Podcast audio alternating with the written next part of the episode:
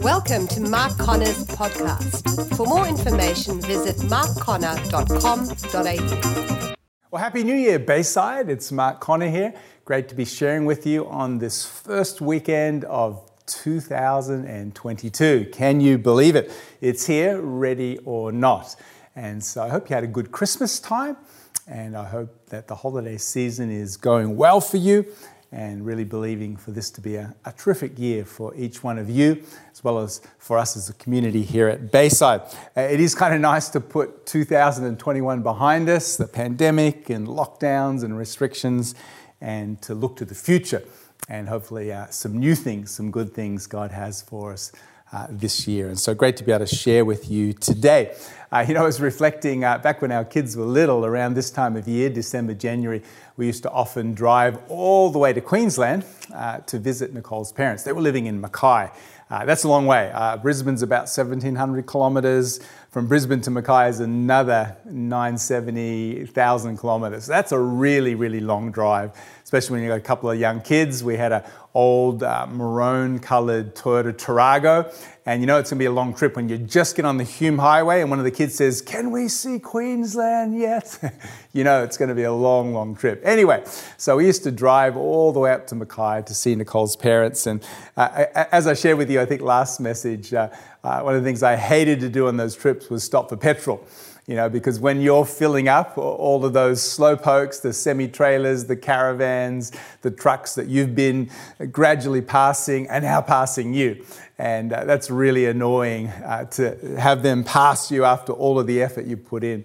Uh, you know, I used to often. Um, on those trips, uh, see how far I could go in a tank of petrol. Nicole would always fill up at about quarter of a tank. Uh, I'd often see how much I could, uh, you know, pack into one tank load of petrol, and uh, this kind of came back to bite me.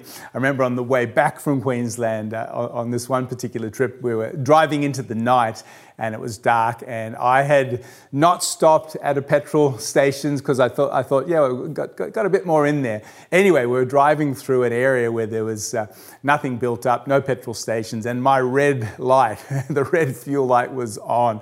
And Nicole and I had a bit of intense fellowship around uh, how I should have filled up at that last petrol station in sight, and I didn't. And so there we were in the dark, red fuel light on, and no, no idea when the next uh, petrol station is coming. So I started praying, Dear Jesus, dear God, have mercy on us. Nicole, pray, you know, kids, pray, you know, and so we're there saying, God, please, please, we, you know, I'm starting to think, are we going to run out on the side of the road? We're going to have to walk, we're going to have to hitch a ride. And so, dear God, help us, please, let there be a, pe-. kids, pray, you know, and so, yeah, it's pretty intense. And it kind of felt like this went on for about 15, 20 minutes. Maybe it was only half that time, but we were desperate. Like I needed a petrol station. Like I was really in a difficult situation. And so we're praying, we're calling out to God, we're saying, God, please help us. And just around the next corner, there was a petrol station. Oh, can't, you can't imagine the relief. And kind of in unison, we said, Thank you, God. And so we filled up and uh, oh, that felt good. Got back in the car, continued our drive into the night. Kids started falling asleep. Nicole's quiet, I'm quiet. And I was just reflecting on that moment. And you know, as I thought about it, I, I thought, you know, the intensity of our prayer, you know, probably lasted quite a few minutes. We're all praying, didn't actually match the intensity of our praise. And when that petrol station rocked up, we just said, Thank you, God. Uh, but we'd actually been praying for a long time. We were thankful, we were grateful, but the level of praise didn't quite match the level of prayer. And I was just thinking about that as I was driving into the night. You know, that's not uncommon. Maybe you've experienced something like that. But we have a similar story in the Gospels, and I'll read it to you today Luke 17, verses 11 to 19. Uh, may not have heard the story before, you may have heard it many times, but let's have a listen. Now, on his way to Jerusalem, of course, Jesus isn't in a maroon Tarago, but he's on a trip. On his way to Jerusalem, Jesus traveled along the border between Samaria and Galilee. As he was going into a village, ten men who had leprosy met him. They stood at a distance and they called out in a loud voice, Jesus, Master, have pity on us. When Jesus saw them, he said, Go show yourselves to the priests. And as they went, they were cleansed. One of them, when he saw that he was healed, came back, praising God with a loud voice. He threw himself at Jesus' feet and thanked him. He was a Samaritan. Jesus asked, Were not all ten cleansed? Where are the other nine? Has no one returned to give praise to God except this foreigner? Then Jesus said to him, Rise and go. Your faith has made you well. It's the story of the ten lepers, all healed, but only one came back to express thanks and gratitude to Jesus. I want to spend a little time just unpacking this story, and uh, as I do so, hopefully together we can learn how the Bible can speak to us today. I love the little acronym SOAP, S O A P. Uh, read a scripture, letter S, make some observations, letter O, uh, then think about some application, letter A, and then finish with prayer, letter P. Uh, that's a great way to experience the washing of the water by the word. I want to encourage you as we head into a new year to make a habit of doing that you know, if you have lunch today and the meal is incredibly delicious and nutritious, doesn't matter, it's not going to last you a full week. you know, tomorrow you'll need another meal, then the next day and the next day.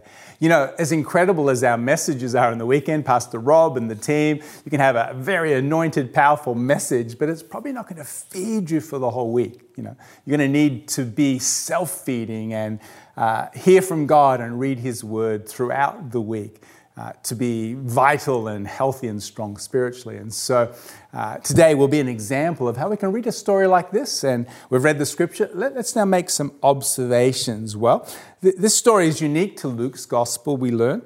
Uh, it's the fourth of five miracles during this journey of Jesus to Jerusalem. And you'll notice geographically, he's at the border of Samaria and Galilee. And a little bit of background, you'll notice that there was a lot of hatred and animosity between the Jews and the Samaritans. Uh, the Samaritans were extremely disliked by the Jews. Uh, they believed they had defected religiously from their faith and were seen as kind of racial half breeds. So there's some, there's some tension here in the culture and the area that Jesus is in. We, we next see their need. Verse 12 As Jesus was going into a village, 10 men who had leprosy. We don't know a lot about leprosy, obviously, a horrible skin condition, but it was highly contagious. In fact, uh, these people had to isolate themselves from the rest of society. You can imagine the shame and the, and the difficulty. They had to keep a distance, and if people came along, they'd have to yell out, unclean, unclean. And they couldn't normally associate with people other than those who also had leprosy. You know, the Jews actually viewed leprosy as punishment for sin and as a mark of God's displeasure. So these, these people were on the margins, they, they were outcasts. Uh, it's possible that they'd heard of the remarkable cure a few months earlier of another leper in Galilee, not far away. We read about that in Luke 5. And Jesus simply told this leper his faith was the key to his healing. And so these lepers knew Jesus had the power and the ability to heal. And so that's their need. Uh, in verse 13, we see their cry. They stood at a distance and called out in a loud voice, Jesus, Master, have pity, have mercy, have compassion on us. And so these lepers ask for compassion. They desperately want to be healed. Uh, notice their prayers intense with a loud voice.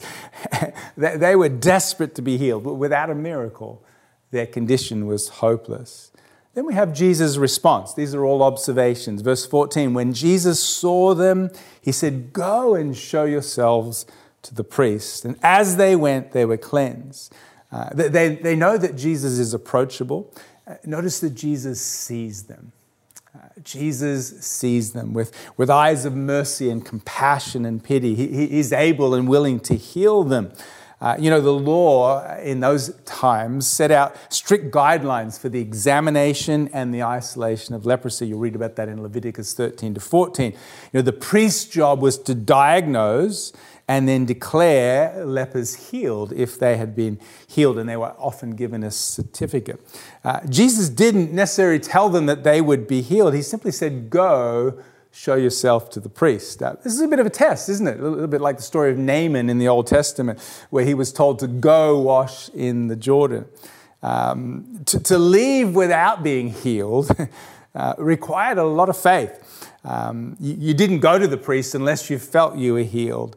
And so, if, if they really believed in Jesus, they would obey. Well, what's the result? Well, verse 14 as they went, they were cleansed. Can, can, you imagine this moment? Dry scales falling from them, white spots disappearing, healthy color returning to their flesh, uh, maybe some disfigured members of their body being restored, the thrill of new life filling their being with incredible joy. They would now be able to return to normal life with families and friends. Uh, uh, each one of them must have been ecstatic with excitement and gratitude that they had been healed as they went towards seeing the priest, that each one of them, uh, each one of the ten were healed.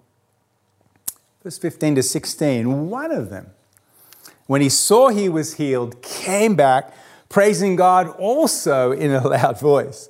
He threw himself at Jesus' feet and thanked him. He was a Samaritan. When, when this man saw that he was healed, instead of going forward to the priest to be declared clean, he turned back towards Jesus to express his thanks and praise. Uh, notice he lifts his voice with the same volume in which he'd cried out, Jesus, help me, in the same volume of prayer. He, he brings the same volume of praise and thanksgiving. Here's an incredible attitude of gratitude that is modeled in this leper. Let's look at Jesus' response next, verse 17 to 18. Jesus asked, Were not all ten cleansed? Where are the other nine? Has no one returned to give praise to God except this foreigner? Jesus asked three questions. Where? Were not all ten cleansed? Where are the other nine? And has no one returned but this foreigner? You can kind of almost feel Jesus little bit of sadness, maybe a bit of disappointment, a bit of surprise. I mean, 10 received the blessing, only one took time to stop, break from the group, come back, and express thanks to God. Nine hurried on to their families and friends. Now, don't take me wrong, I think they were all grateful. I don't think the other nine went home annoyed. Oh, I'm really upset. Jesus healed me today. Man, I miss my leprosy. no, they were grateful. All 10 were grateful, but only one took the time to stop and come back and express that gratefulness to Jesus. We notice verse 16, and he was a Samaritan, a foreigner for those who are Jewish. You know, in many ways, is the least likely person to come back from the Jewish mindset. In fact, this story has a double level of cultural tension because the main hero, the one leper, is not only a leper, who people saw as you know, displeasing to God, punished because of their sin. Not only a leper, but a Samaritan, a foreigner. Lepers were culturally isolated, and as we mentioned, Samaritans were disliked by the Jews. The Jews had written off people in both categories. Lepers were on the margins of society. Samaritans were to be avoided and despised. And so this person receiving God's help is actually quite shocking. But the fact that they're now the one that's showing an attitude of gratitude would have also been quite confronting. Here we see Jesus reaching outsiders sinners, tax collectors, Samaritans, while the religious leaders not only rejected Jesus, but also these people. Sometimes the people that others have given up on are often most open to Jesus and the gospel. And so, verse 19, Jesus says to this one grateful leper, Arise, go your way, your faith has made you whole. All ten were healed, only one was saved. The word there is spiritual healing and wholeness. Your faith has saved you. Nine were healed in their bodies, restored to society, but not cleansed of the sin of ingratitude, so to speak. But here, one is not only healed in their body, but cleansed completely. And so there's some observations that we can make as we just slow down and maybe look at a study Bible or a commentary and just read the text a little bit more slowly. There's, there's a lot in this story. Well, what about application? Um, what does this mean for you and I today at the beginning of this new year? Well, I, I think, first of all, to take time daily to express our thanks to God, to, to embrace an attitude of gratitude. There's an old hymn that says, Count your blessings, name them one by one. And it will surprise you what the Lord has done. You know, if you're honest enough, uh, like me, I, I, think often we count our problems, name them one by one. It's so easy to focus on what's not going well. It's so easy to, to embrace a negativity that often pervades society, and we can be consumed with our problems and challenges and everything that's not working or going the way we wanted it to. But if we'll actually count our blessings, we'll just pause and say, What's going well?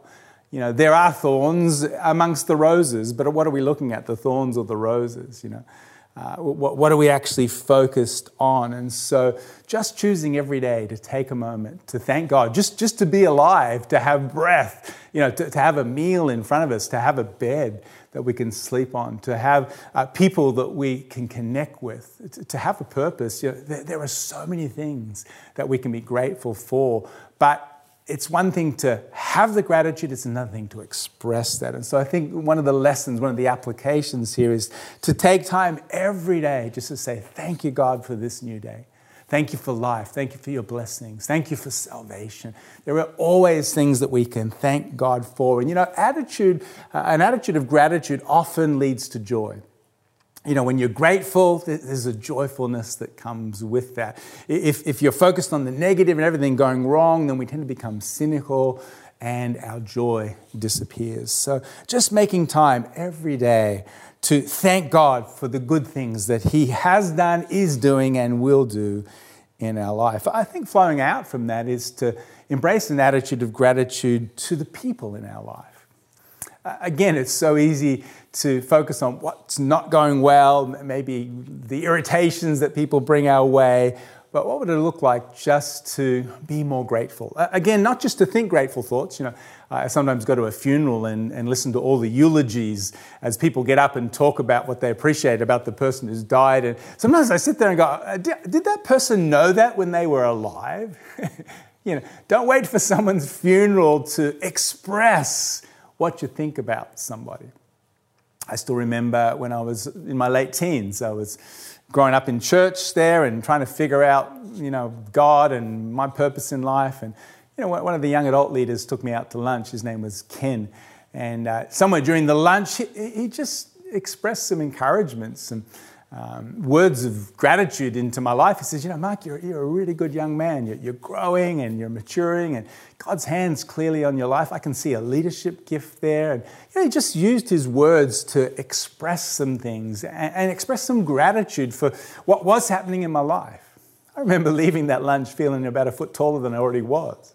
Now, I bet there are other people that thought that, but only Ken took the time to actually speak those words and it had a huge impact on my life. And so, as we apply this story, yes, daily give thanks to God, but what about just being grateful and letting people around you know that you appreciate them?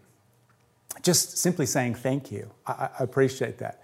Uh, thank you so much. You know, I really admire this about you. Uh, again, you know, we have people who make us meals, we have um, friends, we have extended family, we've got workplaces, we've got church places, and yeah, it's so easy to only comment when you've got a criticism or something you don't like.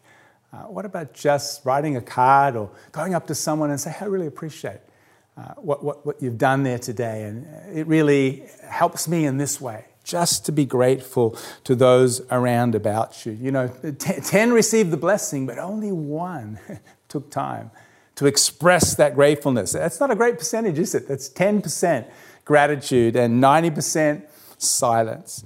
You know, your gratitude in many ways is, is, a, is a way of thinking, isn't it? A mindset on be thankful, being thankful. Ch- Charles Swindoll says this life is 10% what happens to you, but 90% how we respond. Our attitudes are more important than your past, our education, our bank balance, our successes, our failures, our fame, our pain, what other people think of us or say about us, our circumstances, or our position. It's my choice of attitude. And so choosing an attitude of gratitude every day can make a huge difference. You know, in many ways, it, it sets the atmosphere of our world your words, the words that you speak, if they're always negative, they're always critical, if they're always knocking things, then you, have an atmosphere that's one of negativity. But when you're grateful, when you're thankful, when you're affirming, when you're encouraging, then you're creating an atmosphere around you that's one that uplifts people, that encourages people. And so express thanks to God daily. Uh, embrace an attitude of gratitude in your relationships and the world you live and one final thought here is, is never limit who God might use you to bless. Never limit who God might use you to bless. This Samaritan leper was a person living on the margins, away from the general public, and yet Jesus reached out to him with love and compassion. Remember, no one is too far from the grace of God. Your faith can show up in some surprising places, including across social and racial barriers. Never believe that God blesses some and not others. And so, who knows this year who God might bring across your path that needs some love, some compassion, and maybe you're going to be the person that reaches out to them. And so, that, that, that's my prayer for you today. And so, what a great story. Jesus healed 10 lepers. And he's able and willing to heal today. Jesus also brought salvation and wholeness to this man. And we have this one leper giving us a wonderful model of gratefulness. Not only praying with a loud voice, like we did on that empty petrol tank, but also praising with a loud voice, matching the gratitude with the prayer. That's a great lesson for each one of us. Let's, let's pray together today. God, thank you for the beginning of a new year. Uh, thank you for the story of, of the 10 lepers and particularly this one leper. Lord, I pray for those watching, listening today that may be sick that your healing power would flow into their physical body today. You're able and willing to heal. May we also experience salvation, that sense of wholeness and love and forgiveness uh, in our inner being today. I also pray. And finally, I pray that each one of us would embrace an attitude of gratitude. We wouldn't just think or feel grateful thoughts, but we would express our gratitude to you every day and to those in our world relationally.